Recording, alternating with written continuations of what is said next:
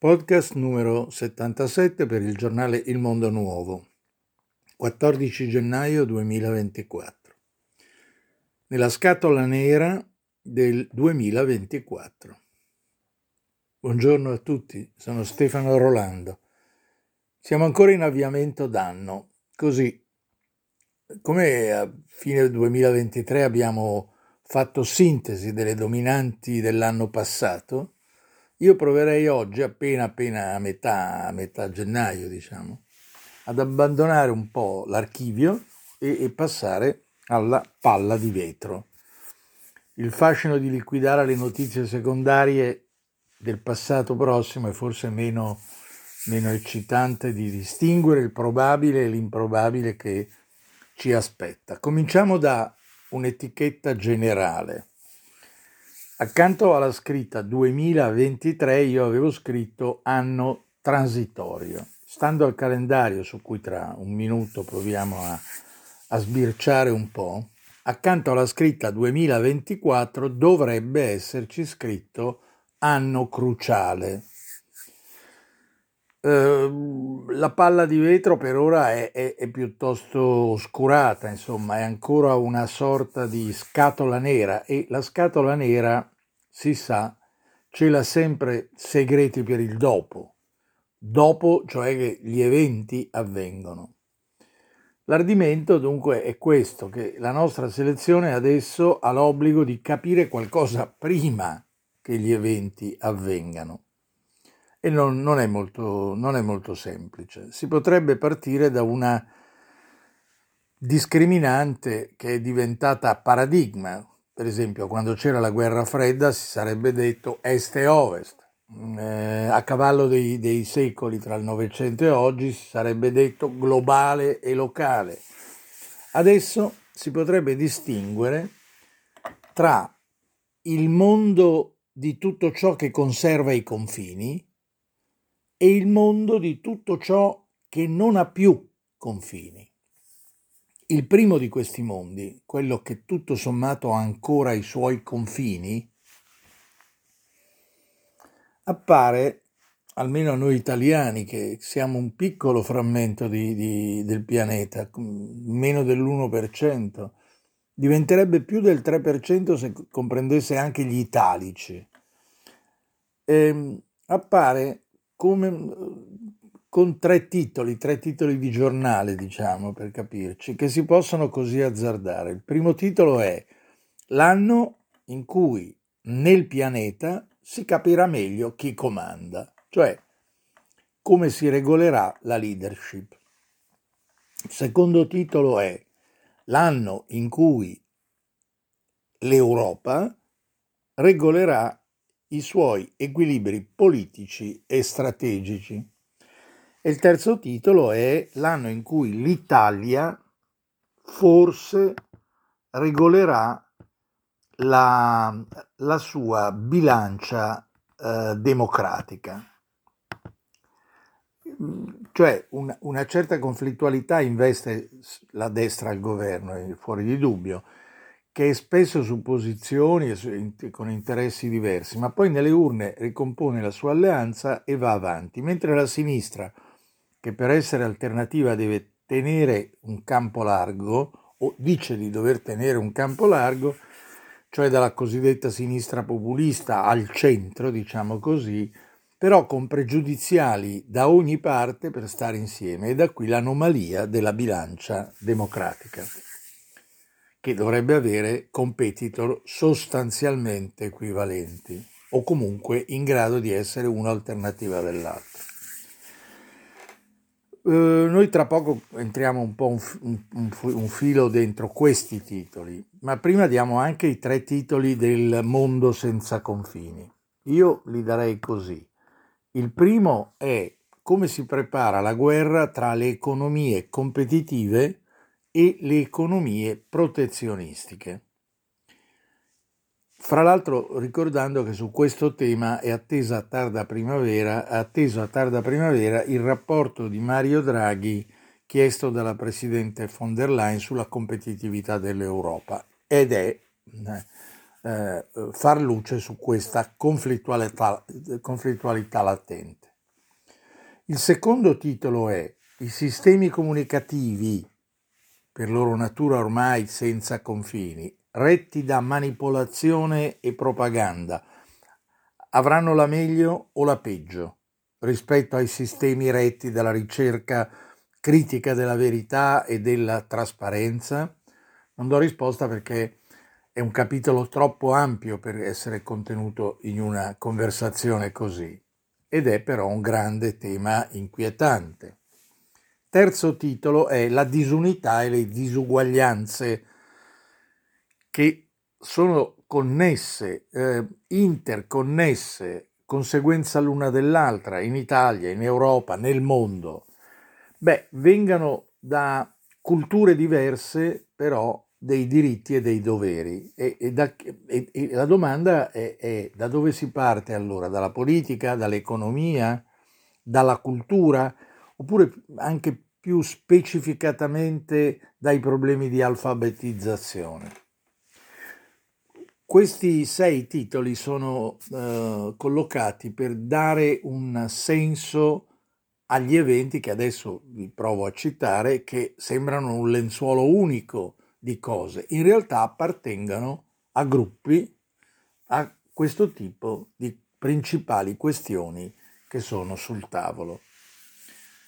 Eh, ed è quindi questa una griglia che serve un po' a inscatolare questi, questo quadro di, di, di eventi. Eventi previsti che stanno in agenda, che ho, ho rintracciato piuttosto schematicamente in una tabella pubblicata da Affari e Finanza di Repubblica l'8 gennaio, eh, con eh, informazioni che provo a, a unire a, a, una selezione tratta da 300.000 voci di Google eh, che, che, rispondono alla domanda eventi a scadenza nel 2024. Eh, la, la, la, prima, la prima evidenza è il pacchetto impressionante delle scadenze elettorali di singole nazioni, tuttavia ciascuna di quelle che vi sto per dire hanno un, insomma, un piccolo, alcune piccolo, alcune grande potere di influenzare il mondo. Cominciamo da quella nota a tutti, gli Stati Uniti d'America. Le elezioni saranno a novembre, le primarie cominciano adesso a gennaio e la convention, le convention dei repubblicani e dei democratici saranno a luglio. Poi Taiwan, a gennaio, anzi e ieri, ieri sono stati i risultati, con la vittoria dei progressisti contro il vecchio Kuomintang, ma con i boatos cinesi e americani che sono partiti subito. A, a ma, poi ci saranno molte elezioni in paesi a scarsa credibilità per democrazia e per correttezza elettorale. Non dico tutti quelli che sto per dire, ma molti. In Iran a marzo, in Russia a marzo, in Ucraina a aprile, in, in India, un passaggio importante per il mondo, a, a, a, aprile, in Turchia a aprile, in Corea a aprile, in Sudafrica a maggio, nel Messico a giugno e a fine, a fine anno, probabilmente a dicembre, può anche essere che slittino a gennaio, in Gran Bretagna, dove potrebbe esserci un cambio della guardia nel governo, nella, nel governo della, della, del paese che ha scelto per il momento di uscire dall'Unione Europea. Poi c'è il pacchetto delle scadenze europee. Qui è chiaro che questo pacchetto comincia con le elezioni del Parlamento europeo che saranno a giugno, 6-7 giugno, di conseguenza il riassetto dei vertici di Commissione e Consiglio, la trattativa, attenzione, per i dazi commerciali tra Europa e Stati Uniti che praticamente parte a giorni, le presidenze semestrali, ora la Francia e a luglio l'Ungheria, quindi due eh, diciamo agende costruite su logiche diverse nel corso dell'anno, con in mezzo le elezioni i 35 anni del muro di Berlino apriranno molti ripensamenti, discorsi, eccetera, ricerche.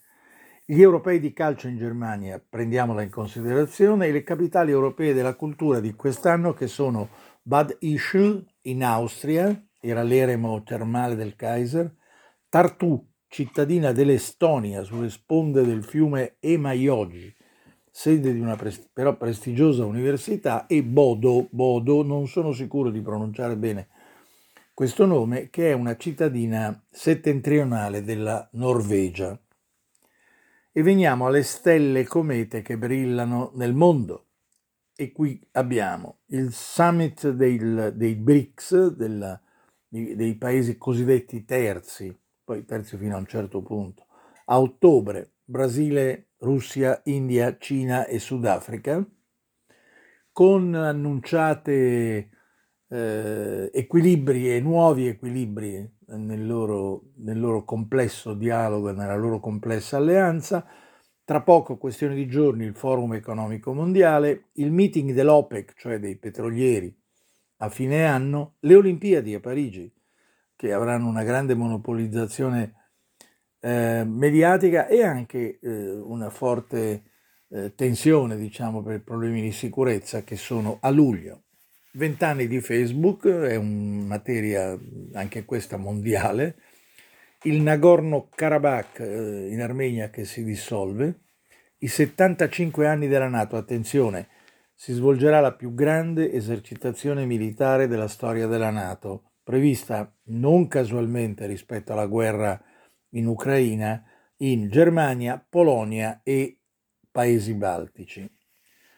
Poi c'è COP29 in Azerbaijan, conferenza mondiale sul cambiamento climatico, e mm, non scarterei questa notizia dell'allunaggio a dicembre della missione spaziale Peregrine One, gestita da un'azienda privata americana che è Astrobotic, eh, un'impresa privata che però trasporta cinque complessi strumenti scientifici della NASA.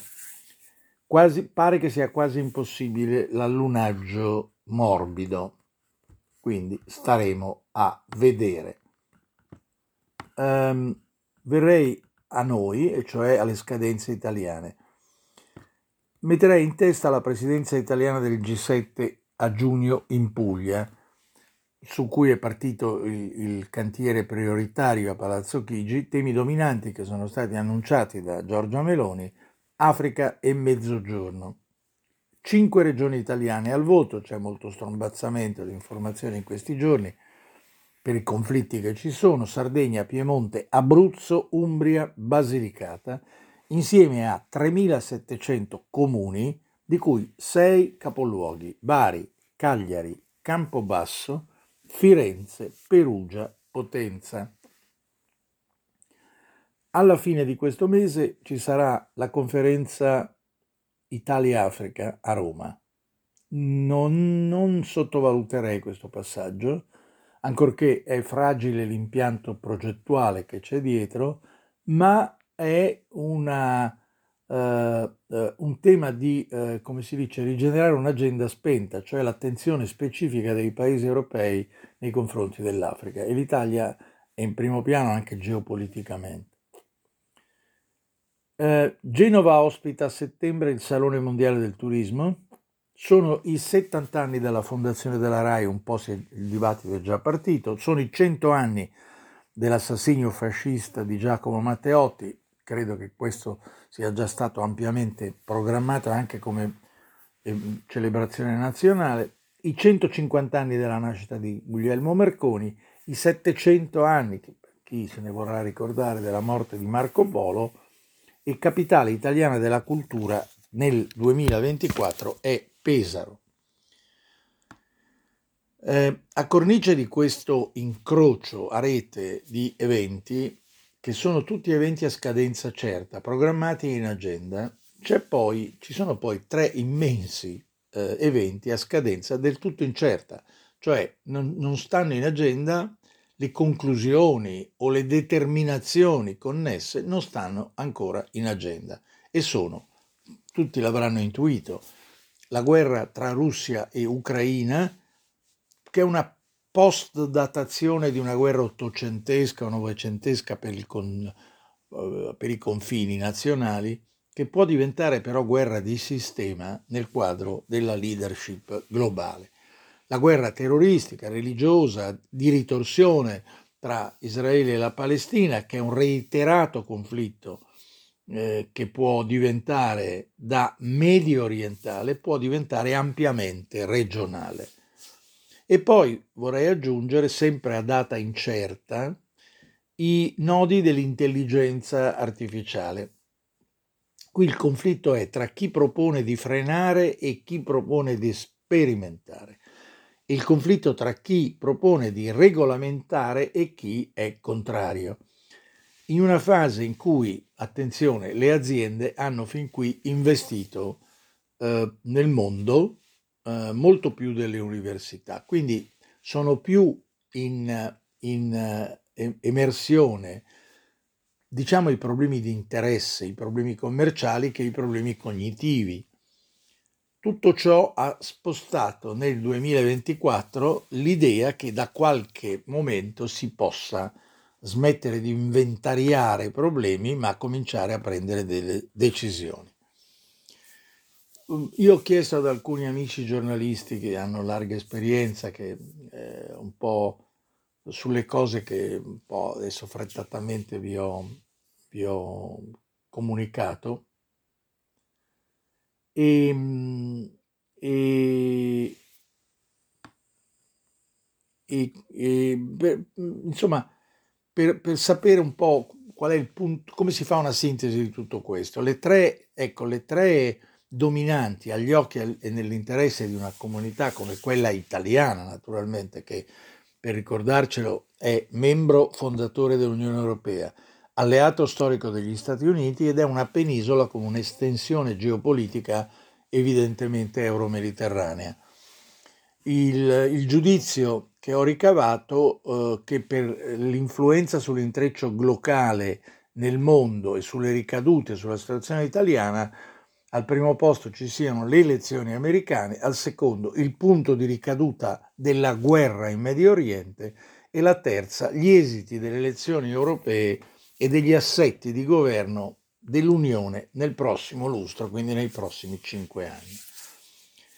Ricordo che la trasformazione digitale che è in corso come una specie di ascensore che, che, corre, che scorre parallela con il suo complesso e continuo negoziato, è pari alla, alla trasformazione climatico-ambientale. Sono i due ascensori che scorrono accanto all'autostrada in cui l'agenda ha segnato eventi e sono entrambe queste trasformazioni in realtà di decifrabile agenda, cioè si sanno i contenuti del negoziato, però c'è poco sui media per capire che suona la campana rispetto a questa o quella decisione, anche il dibattito pubblico è un po' frenato per certi versi ed è ancora largamente nelle mani dei, degli addetti ai lavori. Eh, nel dare queste notizie sul, eh, come si dice, sul tentativo di scrutare il 2024, ho visto oggi, eh, riportata dalla, dalla, rivista internazionale, un, un, sondaggio demoscopico che la reputata testata di Politico ha eh, due o tre giorni fa, credo che sia del, dell'11 gennaio, dà un, un quadro sui prevedibili risultati delle elezioni europee. E mh, permettete che dia rapidamente questo tassello informativo aggiuntivo e vi dia questi dati. Politico dice che al Partito Popolare Europeo andranno 170, andranno, eh, si prevede eh, dalle tendenze demoscopiche attuali che va si arrivi a um, con le astensioni che sono ancora valutate intorno al 40%, ma si tratta di capire anche come si raffineranno queste cose da qui alle elezioni stesse. Si parla per i popolari di 171 eh, seggi, ehm, confermando nei popolari europei il primo partito. Secondo eh, partito l'Alleanza Progressista dei Socialisti e dei Democratici, questa tabella parla di 141 seggi, poi il gruppo dei nazionalisti in sostanza, che si chiama Identità e Democrazia, cui, per i quali sono previsti 90 seggi, Renew Europe, che sono diciamo in senso eh, sintetico i liberali, con 82 seggi, poi il gruppo dei conservatori e dei riformisti europei, dove ricordo eh, che comprendono anche la, i, i, conservatori euroscettici e che sono presieduti da, da, dalla Meloni, che, eh, di cui si prevedono 78 seggi, i Verdi, Alleanza Libera Europea, ambientalisti e regionalisti, eh, di cui si prevedono 43 seggi, e poi un gruppo di sinistra che sarebbero comunisti, ecosocialisti e altra sinistra un po' diciamo estremista che, eh, si, eh, per, per i quali si prevedono 32 seggi e 83 seggi invece di non iscritti e non affiliati che nelle pieghe delle elezioni nazionali troverebbero il loro posto. Adesso non, non vorrei eh, intrattenervi troppo su questi dati. La, la, quello che pare a, a, a una lettura così eh, approssimativa attuale è di, di, capire che il partito che prende più voti esprime il presidente della commissione e qui ci sta eh, la, la, in sostanza la, la riconferma di, di, Ursula von der Leyen e gli altri che fanno parte della maggioranza propongono il presidente del Consiglio. A, a guardare così sembrerebbe anche che potrebbe essere che in questa dinamica ci stia la proposta di Macron in un quadro naturalmente articolato di intese, per portare Mario Draghi alla presidenza del Consiglio europeo. E a occhio parrebbe che la cosiddetta maggioranza Ursula potrebbe avere bisogno dei Verdi per continuare la sua marcia alla testa dell'Unione. Eh, vi racconto questa cosa a chiusura del podcast che ha una sua suo, un suo elemento suggestivo. Sono stato a trovare nei giorni scorsi a Milano Piero Bassetti, con cui io sono in dialogo e anche in rapporto affettuoso e, e di stima da tanti anni, dai miei primi lavori nella vita per certi versi. Grande milanese, fondatore della regione Lombardia, che crede nel glocalismo e pensa che sia finita l'età delle nazioni e del nazionalismi che sabato prossimo, 20 gennaio, riceverà, riceverà a Milano il premio Emilio Caldara. Caldara fu sindaco un secolo fa a Milano e fu fondatore del municipalismo. Eh, premio che Bassetti riceverà per il suo civismo capace di trainare la comunità a guardare avanti, a guardare oltre. Piero Bassetti ha 95 anni, lucido, abitualmente un po' spiazzante ancora nelle conversazioni, io gli ho chiesto un giudizio sul 2024 che è ancora all'alba, mi ha detto che è venuto il momento di rileggere l'Apocalisse di San Giovanni. L'Apocalisse di San Giovanni fu scritto dall'Apostolo Giovanni per scrutare una speranza in epoca di ingiustizie, di persecuzioni, di cattiverie degli esseri umani. Dunque, chi crede che questa chiave aiuti a capire la trama complicata di questo 2024, vada in rete su eBay, per esempio, con neanche 10 euro, porta a casa l'edizione d'epoca della Bur con le xilografie eh, riprodotte di, di Dürer e si darà una risposta da solo se questo sarà un anno di speranza o di ulteriore eh, involuzione.